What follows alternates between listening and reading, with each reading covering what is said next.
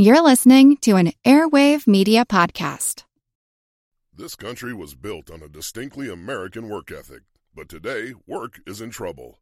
We've outsourced most of our manufacturing to other countries. And with that, we sent away good jobs and diminished our capability to make things. American Giant is a clothing company that's pushing back against this tide. They make a variety of high quality clothing and activewear, like sweatshirts, jeans, dresses, jackets, and so much more. All made right here in the USA, from growing the cotton and adding the final touches. So when you buy American Giant, you create jobs for seamsters, cutters, and factory workers in towns and cities across the United States. And it's about more than an income. Jobs bring pride Purpose. They stitch people together. If all that sounds good to you, visit American-Giant.com and get 20% off your first order when you use code STAPLE20 at checkout. That's 20% off your first order at American-Giant.com with promo code STAPLE20. When a merchant ship from the Caribbean sailed towards the port of Philadelphia, 1793, there was a strange occurrence. No one was there to receive the ship, and no one to unload the cargo.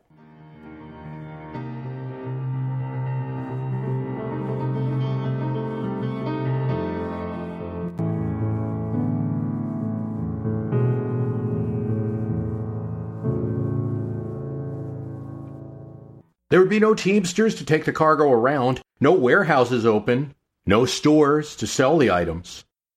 All of which didn't matter, since there were no citizens in the cobblestone streets of what was then the nation's capital to purchase anything anyway. People were dying in Philadelphia, and no one knew why.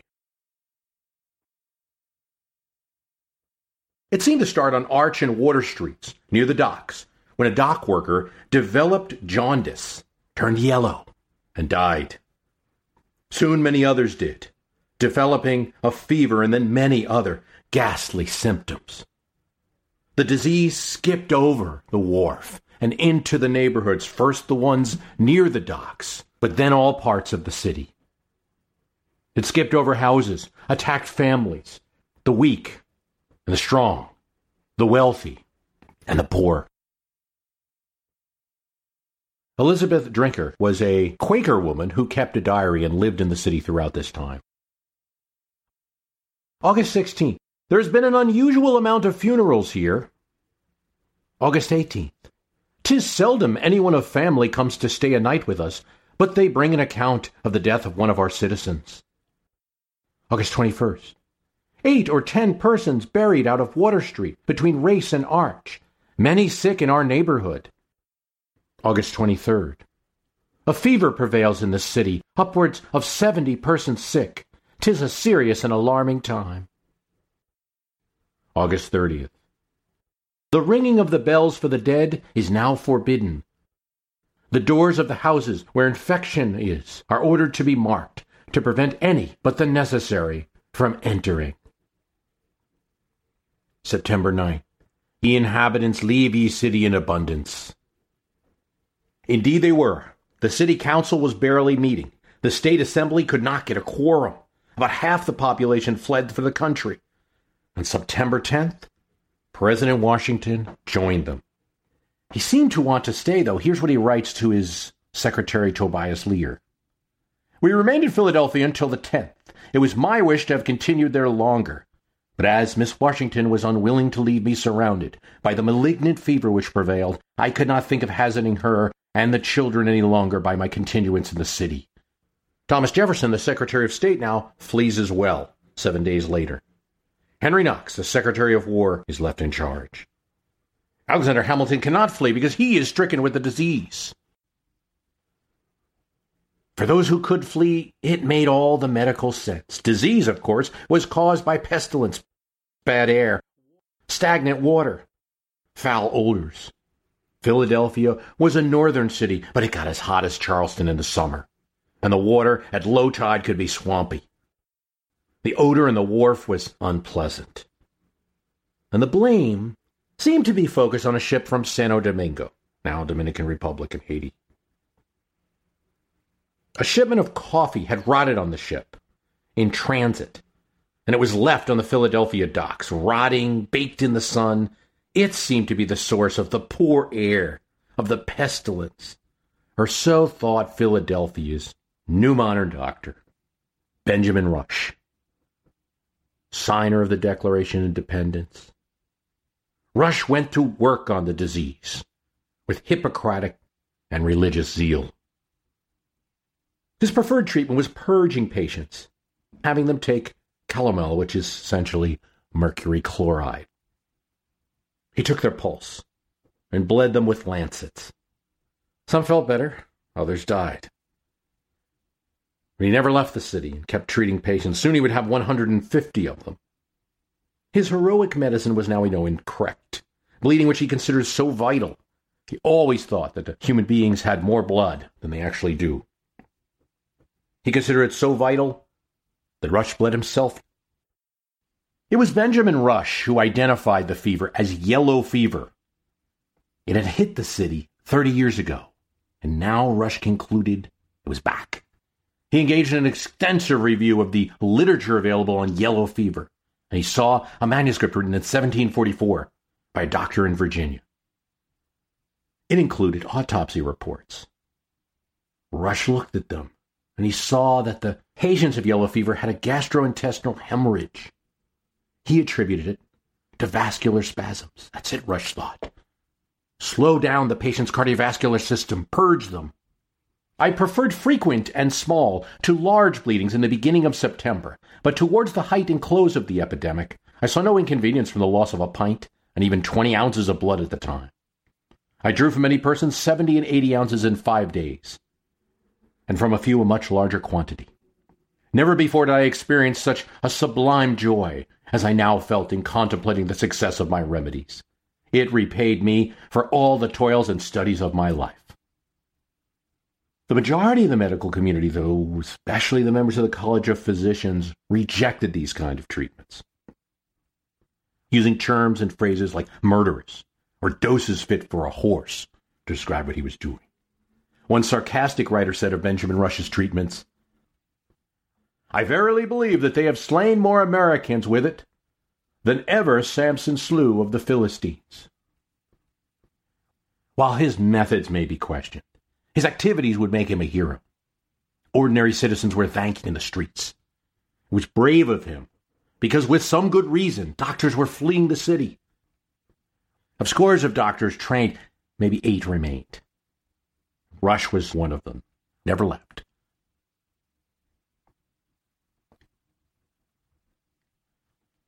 You know, most people now are aware that you didn't have the germ theory of disease at this time. They didn't understand that there were microorganisms they couldn't see transmitting disease from one person to another.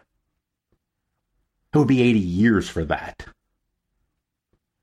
But still, you have to understand that people did have a basic sense that disease could be contagious, and that was true here. Just because they didn't see viruses and bacteria or know about microorganisms didn't mean that they didn't think maybe it's not so good to be in a dirty place, or maybe you shouldn't hang around a sick person. Maybe when someone sneezes, that might be bad. They thought all these things, and they very much thought that this fever was contagious from contact. Here's an account of a Philadelphian named Matthew Carey, who would have one of the most vivid accounts of the yellow fever epidemic in Philadelphia some of it leading towards the dramatic, you know, talking about a husband who bought a coffin for his wife because she was dying. She recovers, but he dies and is buried in the coffin.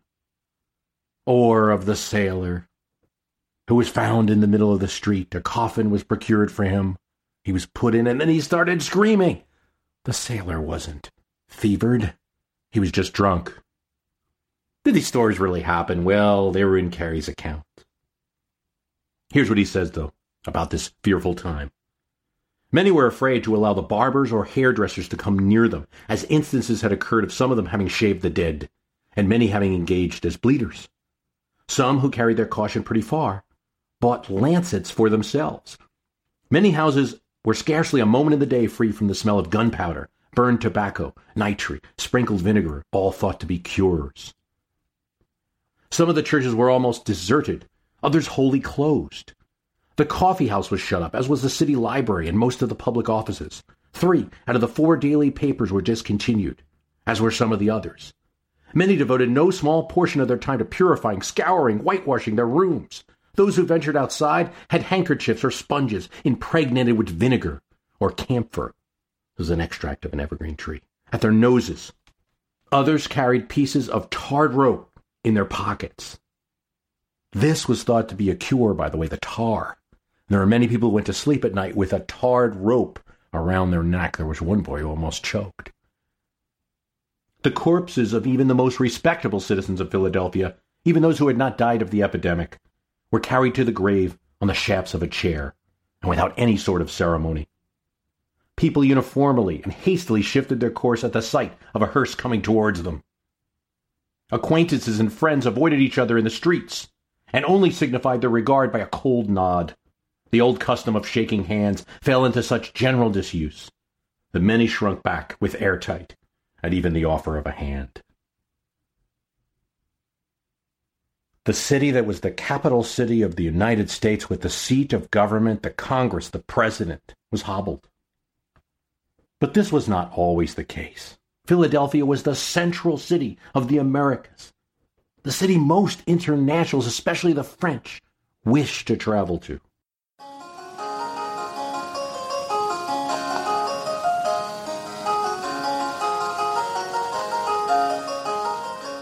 They didn't have number one songs at the time, but that's something that you could have heard in Philadelphia at the time. And it is a song called The Battle of Stony Point. It was written to celebrate a victory in the Revolutionary War where the Americans captured a British held fort. This was a proud city, really excited about their place on the planet now as the world's newest nation. Philadelphians believed themselves to be the first people in America in manners as in arts. And like Englishmen, they're at no pains to disguise this opinion. So said a senator from another state who arrived at the nation's capital for his service. Philadelphia had a bustling economy, the nation's largest bank, hundreds of merchants, stores where you could get anything that at least an early American could dream of. A coffee house where one could meet either to talk to friends or ply your trade, elegant taverns, as well as common pubs. It had all the theaters of government, and no city had a better representation in the medical field, with some 80 degreed physicians, and numerous other practitioners who were less skilled. All Philadelphia needed was a little pizzazz, and they were just getting around to that in 1793 a group of investors decided to build a theater suitable for the top acting companies in the world at that time. They sold shares to raise money. $300 gets you all the plays you can watch. They raised $30,000 for the new theater, modeled after the Theater Royal in Bath. It was built in Chestnut Street on the corner of 6th Street, right across from Congress. The stage ran a depth of 71 feet and was 30 feet long.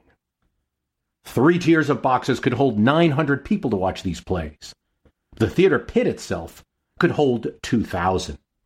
There were multiple dressing rooms, two green rooms, and for the first time in America, a large and well stocked wardrobe.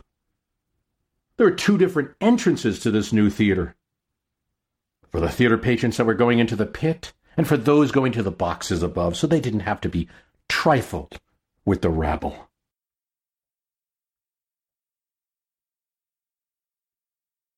There's another event that demonstrated how Philadelphia was at the center of America's imagination, the site of the nation's first space voyage, in a manner of speaking. Months before this contagion spread, January 1793, a huge crowd assembled in what was normally used as a prison yard to see a sight. These were the ticket holders, the distinguished guests, including President Washington. A far greater crowd gathered on all the surrounding streets. Cannons were firing, counting down to the liftoff. And then, sometime between 8 and 9 o'clock, it began the inflation of a large balloon. I'm Jane Perlez, longtime foreign correspondent and former Beijing bureau chief for the New York Times. I've been a foreign correspondent in lots of places Somalia, Indonesia, Pakistan, but nowhere as important to the world as China. I mean, China is not dropping anti democratic paratroopers into Montana. But of course, we did see things like the weather balloon slash spy balloon riveting the whole country for a week. This is Face Off, an eight part series in which we'll take you behind the scenes to key moments in the tumultuous US China relationship. We'll speak with a diplomat, a spy, a tech reporter, a US admiral, even Yo Yo Ma. Plus, my pal and noted China historian Rana Mitter joins the conversation. We'll look at what's driving the two nations apart and explore whether anything can help bring them back together. Face Off launches April 9th. Philadelphians didn't know anything about ballooning at this time, but they did know hydrogen was flammable. This event could be dangerous. But it was enough of a spectacle to have crowds spilling out of the yard and into the surrounding streets. To get a view of a Frenchman, Blanchard, who on behalf of America was going to explore the air. Since Blanchard didn't speak English and no one knew where he might end up, President Washington considerately gave him a kind of passport, a letter by his own hand, that would introduce the explorer wherever he happened to land. Ten o'clock, Blanchard climbed aboard. Here's what a reporter said about it. When the balloon began to rise, the majestical sight was truly awful and interesting. Indeed, the attention of the multitude was so absorbed that it was a considerable time ere the silence was broke. And then his balloon rose to the cheers and huzzas of Philadelphia. Blanchard was lifted up past so many church steeples, the highest buildings at the time. As he writes, he turned his eyes towards the immense number of people which covered the open places, the roofs of houses, the steeples, the streets, the roads, and waved a flag. He was getting a view that no one else had ever obtained of Philadelphia, nor would they for some time. His flag on the one side was the tricolor of France, on the other, the new flag of the United States. For a long time I could hear the cries of joy which rent the air, Blanchard wrote. But he had work to do. Three Philadelphia doctors suggested things that he would do. One was Benjamin Rush, and Rush asked him to measure his pulse at the greatest altitude that he reached in the balloon. He found that it was eight beats per minute faster than what it had been at the ground. Another doctor wanted him to test magnetism and if it worked in the air. And it did, but a little bit less. Another doctor wanted him to take six bottles full of fluid, drain them, and get air from up in the sky and hermetically seal the bottles. And he had just completed all of these scientific experiments when he had to land. And his balloon descended in the view of what must have been two very surprised farmers on the other side of the river in New Jersey. Blanchard could speak no English, but luckily he had the letter from Washington and a bottle of wine, which helped him along with his new hosts. By seven o'clock, Blanchard was back in the city of Philadelphia, the toast of the town. As a souvenir, he gave Washington his flag. There was a painter, Charles Willson Peale, who also helped to capture the imagination of the citizens of the city. Not only did he paint great portraits, he had done Washington, did Alexander Hamilton. There was a portrait of Jefferson hanging up in his great gallery people were sending him animal bones, including some strange bones that they were finding from some prehistoric creatures in the wilderness in Kentucky and Virginia.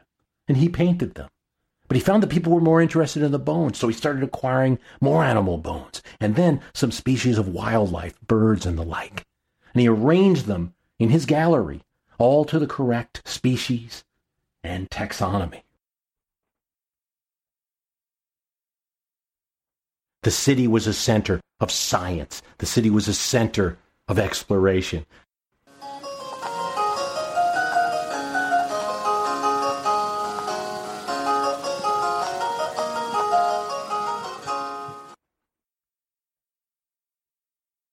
From the Diary of Elizabeth Drinker. September 14, 1793. The sickness in this city is by no means abated. 'Tis said that W. Sampson is near his end, that his coffin is bespoke and his grave dug, a common thing now. We've heard this day of the death of W. Anthony, son of Captain Anthony, and one of Vincent M. Pelosi. Fine weather. September 15th. A son of Dr. Thomas Miller was buried this morning. Several sick in Germantown. The report of yesterday concerning W. Sampson proves to be a mistake. He was ill, but is better. September 30th. We have frequently heard that ye sickness abated in the city, but by a letter we understand many near their end, occasioned perhaps by a foggy morning and an increase in heat. October 2nd. Very high wind north. Looking at a list of persons buried, I have met with several names I have not heard of before. Jane Warner from the almshouse, Hannah Caldwaller, Morris Dickinson, shoemaker, Elza Austin, Widow Peters and two children, Enoch Taylor and daughter Abigail Taylor, Charles Smithfield, Nathaniel Bain's wife, Sarah Britton, and etc. October 3rd, a fine clear morning. Jesse's wife came to see us and informed us of the death of several more persons. October 9th. The gloom continues in our city. Sometimes numbers are abstract. And so that's why I think some of these stories are interesting to understand what was going on in the city at this time. Because if I just said that 5,000 people perished in the yellow fever, that's just a statistic, and it loses all relevance. Now, to put it in perspective, this would be like 2 million people perishing in the Los Angeles metro area. And you can only imagine what horror that would be.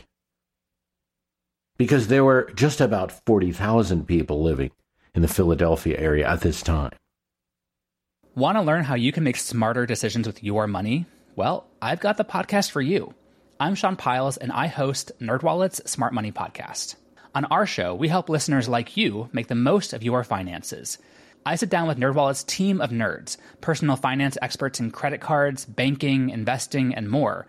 We answer your real-world money questions and break down the latest personal finance news. The Nerds will give you the clarity you need by cutting through the clutter and misinformation in today's world of personal finance. We don't promote get rich quick schemes or hype unrealistic side hustles. Instead, we offer practical knowledge that you can apply in your everyday life. You'll learn about strategies to help you build your wealth, invest wisely, shop for financial products, and plan for major life events.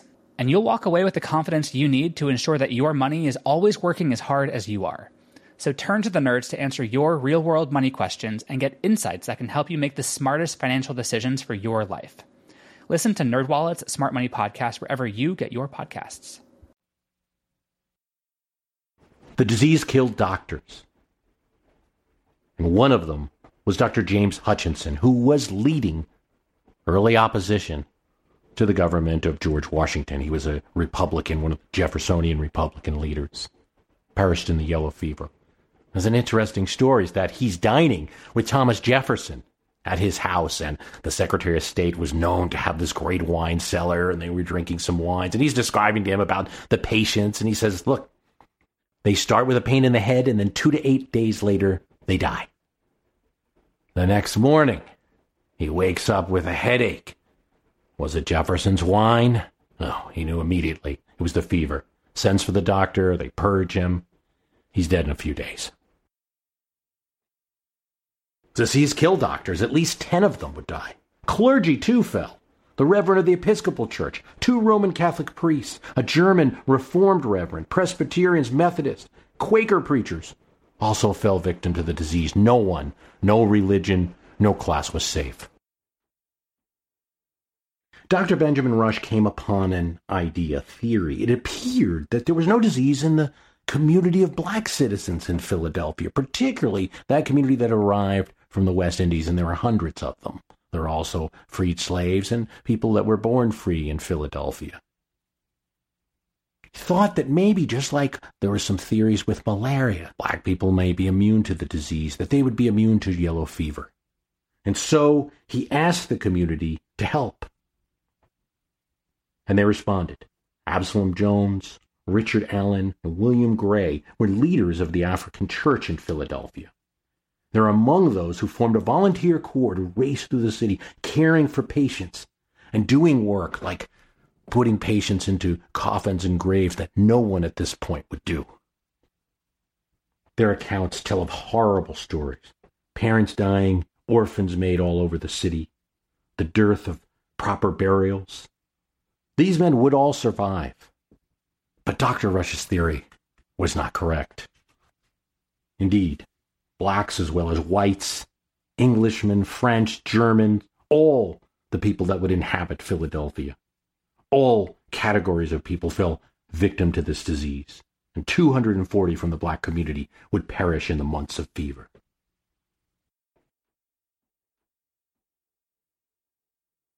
Oliver Wolcott member of the Constitutional Convention, said of this crisis. The true character of a man is disclosed, and he shows himself a weak being.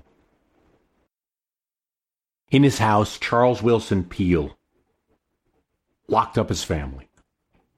He removed all pets from the house, which must have killed him. All of his wild birds must have really been rough for him.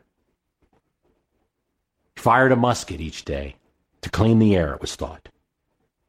He sprinkled his family with vinegar and locked the doors. There was a Lutheran minister, Henry Helmuth, who believed he had found the source of the sickness. Here's what he wrote The Lord finds pestilence among the transgressors of his law. It is according to Isaiah the Lord of whom it said, Behold, he maketh the earth empty, and maketh it waffle. Sword, famine, and pestilence are the servants of the Lord. It would not have taken a miracle to turn aside the pestilential fever from Philadelphia. It wanted only the intervention of a trifling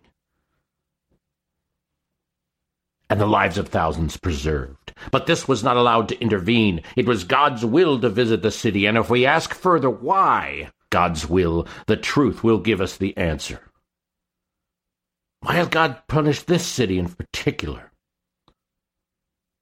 Philadelphia far exceeded the cities in North America in luxury and dissipation among all classes. It was Philadelphia they referred so much on the species of vanity as to erect the largest house of theatrical exhibitions at prodigious expense.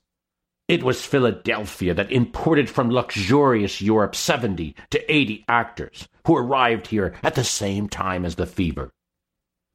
When parents had given $300 to obtain a perpetual access to plays, it was Philadelphia that through the summer was so eager to see the rope dancers and other mews exhibited in the city that one could hardly pass along its streets to and fro with so many going to see them.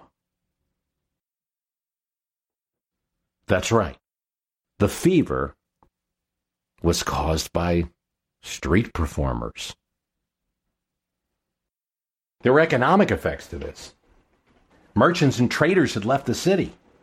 They couldn't make payment on debts that they had. You, it means that not only in the city of Philadelphia, but in Jersey, Delaware, Maryland, Virginia, North and South Carolina, and Georgia, including the back settlements, all the western states and territories.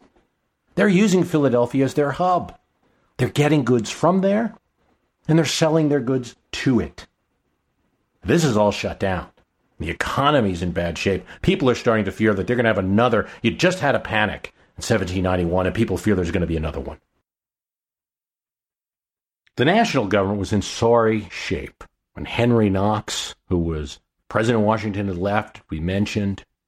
Henry Knox, who was running the government, decided to leave after some time. He tries to go to New York City. New York City has quarantine guards stationed to prevent anyone from Philadelphia coming in. So Henry Knox is detained at Elizabeth in New Jersey. Alexander Hamilton, after he recovers from the yellow fever, goes up to Albany to visit his father in law, get away from the city. He's refused entry. Now, they allow Hamilton's children to come in because he had not, they had not had the yellow fever, but ex patients not allowed in the city of Albany.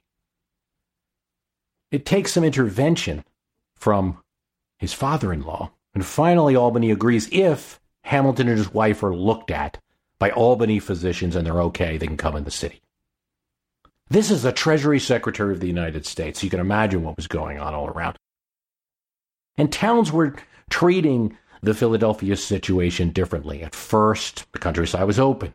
Then there started to be some quarantine guards. But some cities handled it better than others. She, apparently, from Carey's account, in Wilmington, Delaware, was very kind to the Philadelphians and, and allowed those in once they realized that it wasn't immediately starting a contagion in their city. Easton, Pennsylvania was another town that apparently were very good to Philadelphians coming in, but not all communities reacted that way. Ebenezer Hazard is a merchant in the city, and he once been good friends with Dr. Benjamin Rush. He and Rush both had strong opinions when they got into an argument stopped talking to each other. But when Hazard came down with the disease, there was no doctor he called first, then Rush. When Rush came and prescribed his cure of mercury and bleeding, Hazard complied on Monday, then on Tuesday. But by Wednesday, he started to feel worse, and he realized why he quarreled with his old friend. He had a low pulse. Rush wanted to bleed him again. Hazard refused. Rush warned him if you're not bled today, I shall not be surprised to hear that you are dead tomorrow. Hazard called in Dr. Hodge, a different doctor, who prescribed Peruvian bark and wine. See, there were two schools of thoughts about medicine at this time. I mean, they didn't have a lot of knowledge, but generally you could put it in two categories. One was the kind of heroic medicine, Dr. Rush, which involved the purging, the bleeding, and many other things. Uh, actually, he wasn't the worst of what some of the doctors did. Uh, another thing that they could do to you is kind of burn you in order to create an infection because they thought that was good. The other way was using stimulants such as tea, Peruvian bark, and wine. Cold liquids were thought to help with this fever, and perhaps they provided a little relief. Wouldn't kill a virus. This is what Dr. Hodge prescribed with more of the stimulation medical theory. Hazard felt better after all this. Then, when he started to see newspaper ads for Dr. Rush's mercurial sweating purge, because Rush was advertising throughout the city, he found him too commercial. Still, Rush believed he was right and wrote to his wife that he had fixed Hazard because the purging and the bleeding laid the foundation for Hazard's cure, which Dr. Hodge just picked up on. It's not a good time for everybody getting along. Governor Mifflin of Pennsylvania blamed the contagion on many, as many did, on new settlers that had arrived from the West Indies, Santo Domingo, Haiti, Dominican Republic now. Matthew Carey, who didn't even stay for the fever, wrote three editions describing the epidemic in his pamphlets, telling heartbreaking stories. However, Carey also criticized the black community, and he talked about the most vilest of the blacks, extorting patients, charging four or five dollars for nursing when one would suffice. And then he said in his pamphlet with no specific examples or proof, blacks were detected to be robbing the homes of the sick while they were away. By the fourth edition, he had corrected that and he had corrected the copy to say both white and colored nurses were generally extorting patients in the city. But the damage was already done. Absalom Jones, Richard Allen, and Gray wrote a response in which they refuted the charges of Carey and talked about the members of the African community in town. The Lord was pleased to strengthen us, remove all fear from us, and disposed our hearts to be as useful as possible in offering our services. As for Carey, Jones and Allen speculated that Carey had made more money from the sale of his scraps than a dozen of the greatest extortioners.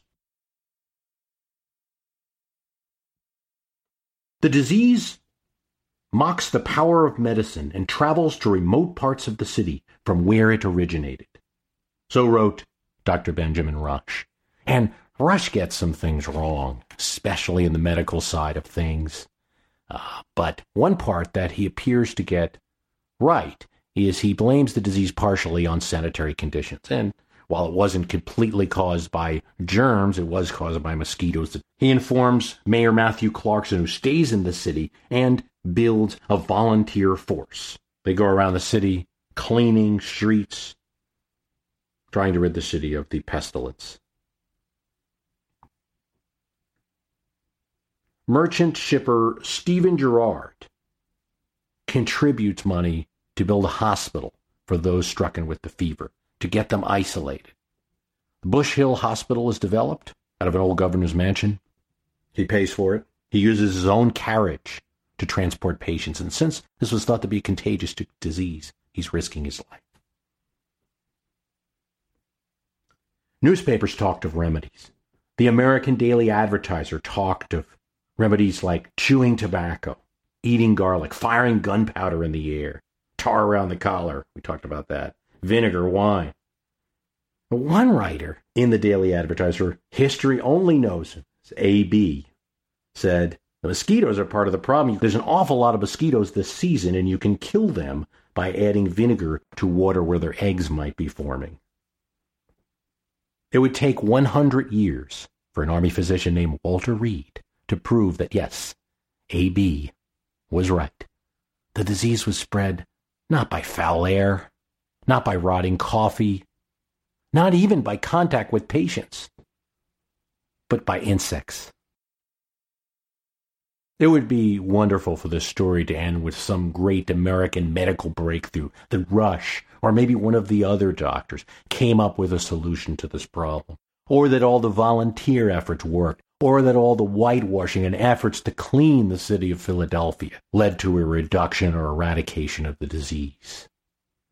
But actually, it was merely the frost. And it wasn't exactly surprise. In the journals of Elizabeth Drinker and comments of other people, you hear this kind of hoping for the frost. They knew that the hot weather was responsible. They didn't realize it was because of the creation of mosquitoes. But they knew the hot weather was somehow responsible for this hot fever and they welcomed the frost. October 21st, from the Diary of Elizabeth Drinker. A delightful, cool, frosty morning. Tis generally agreed that the fever is very much abated. And here's what the Federal Gazette says 1st November, 1793. It gives great pleasure to the editor to hear from every quarter of our city all health prevails in a degree equal to any former period in the history of this country. At the hospital on Bush Hill, for the last 24 hours, only one person died. And he died of the flu. Less than 20 years since independence declared, 10 years since the British evacuation, and just a few years since the signing of the Constitution. when America faced a crisis and learned some things about itself. For the first time, large scale precautions were taken on a collective level to improve the public health.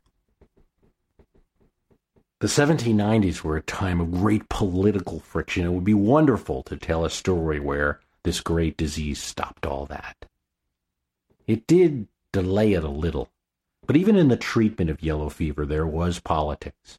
Alexander Hamilton, for instance, when he came down with the fever, did not consult with Benjamin Rush. Why, Benjamin Rush was a Republican, Hamilton a Federalist. He sought a Federalist doctor who used more of the stimulant methods, the Peruvian bark, the wine, the tea, etc.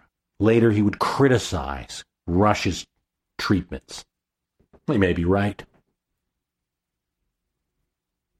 But one fever had subsided, there would be another fever that would hit the city of Philadelphia the very next year. a political partisan fever. We'll talk more about that next. I want to thank you for listening. The website is myhistorycanbeatupyourpolitics.com. And if you like the program, please tell someone about it. Thanks for listening. We all know how important it is to keep your eye on the money, and not just your own. Stay on top of the latest financial and market news with Yahoo Finance, a podcast that releases new episodes almost every day. You'll hear a brief overview of the biggest news in the financial world, all in three minutes or less, right after markets close. Check out Yahoo Finance wherever you get your podcasts. That's Yahoo Finance wherever you get your podcasts.